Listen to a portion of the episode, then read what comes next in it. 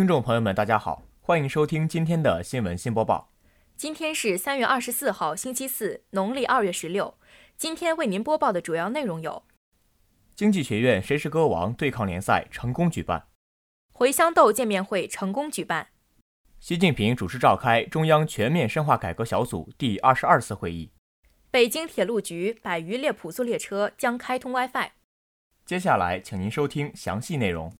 大学之声消息：三月二十二号下午六点，为活跃校园气氛、丰富大学生课余生活、提高大学生艺术素养。由辽宁大学艺术学院学生会主办的“谁是歌王”对抗联赛，在辽宁大学蒲河校区老大学生活动中心成功举办。经济学院副院长田岩老师、党支部书记、音乐老师以及各辅导员老师悉数到场，为选手们加油鼓气。此外，还有专业的评委团，他们就是经济学院第十九届文艺部部长和体育部部长。此次对抗联赛共分为唱歌、跳舞和自选三大部分。参加比赛的队伍也由万统金队、才貌双冠队和极限报警队三大战队组成。在歌唱比赛的部分，各位选手用他们各具特色的歌声和不俗的舞台表现，诠释着青春飞扬的主题，给观众们带来了一场不同凡响的听觉盛宴。在场观众也不时爆发出热烈的掌声，为他们心爱的歌手加油。而在舞蹈环节，充满热情与活力的各类舞蹈更是让现场气氛达到高潮。在最后的自选环节，各位多才多艺的学子不仅表演了让人捧腹大笑的小品，饱含深情的歌剧更是赚足了现场观众的眼球。欢聚的时光总是短暂，在观众们的掌声中，比赛也渐渐落下帷幕。音符在跳动，舞蹈在燃烧，青春在洋溢。此次联赛不仅展示了学生的青春风采，为学生提供了一个展现自我和发挥才能的舞台，而且也很好的促进了学生的个性发展。展示了当代大学生的靓丽风采，反映了当代大学生积极向上的精神面貌。本台记者江新池报道。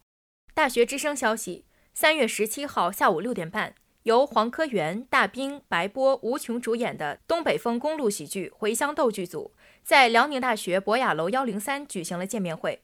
到场的有东北著名主持人大兵、艺术学院学生黄科元、沈阳籍资深影视传媒人徐增斌等三位剧组代表。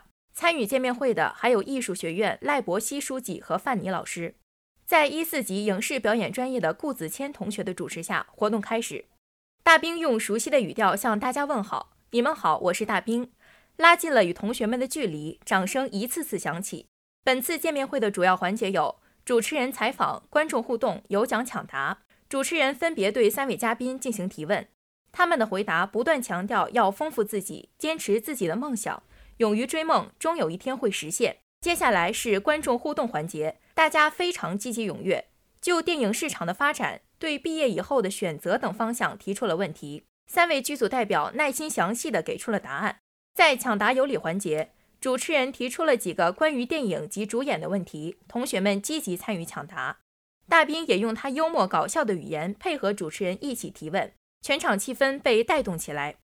主办方给抢答成功的同学们送出了小礼品，整场见面会在温馨和谐的氛围中画上了圆满的句号。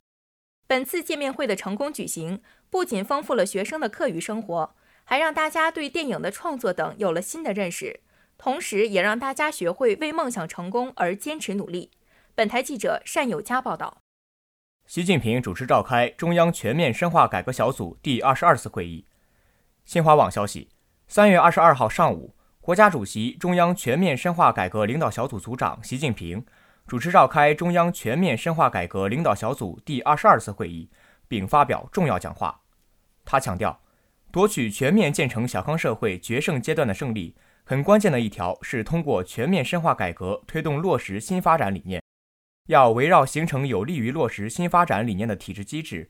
加大改革力度，直面经济发展新常态下面临的矛盾和挑战，对准瓶颈和短板，精准对焦，协同发力，努力在增强创新能力、推动发展平衡、改善生态环境、提高开放水平、促进共享发展上取得新突破。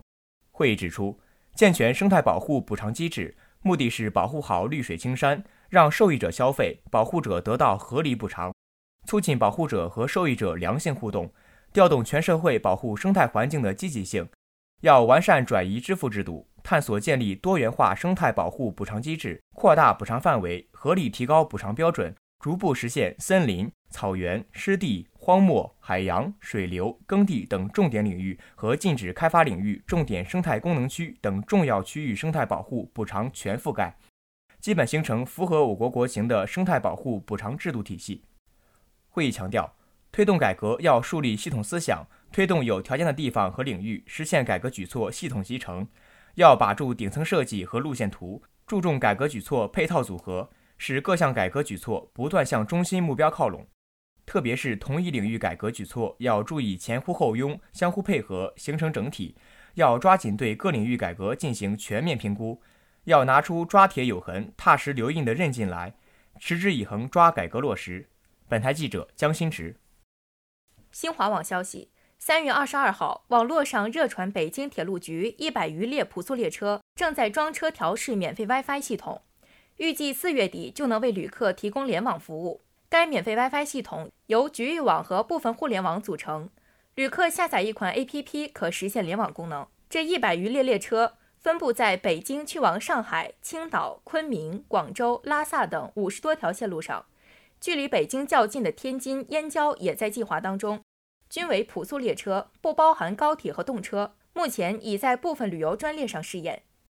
据介绍，免费火车 WiFi 服务项目由局域网和部分互联网组成，上网方式采用 APP 联网。这种方式要比直接联网或通过网页弹窗接入等更加安全。旅客登录 APP 后，可以观看里面自带的影视、音乐和新闻资讯等栏目。部分互联网功能目前还只能提供腾讯 QQ 聊天和微信功能。其他互联网接入尚不具备连接条件。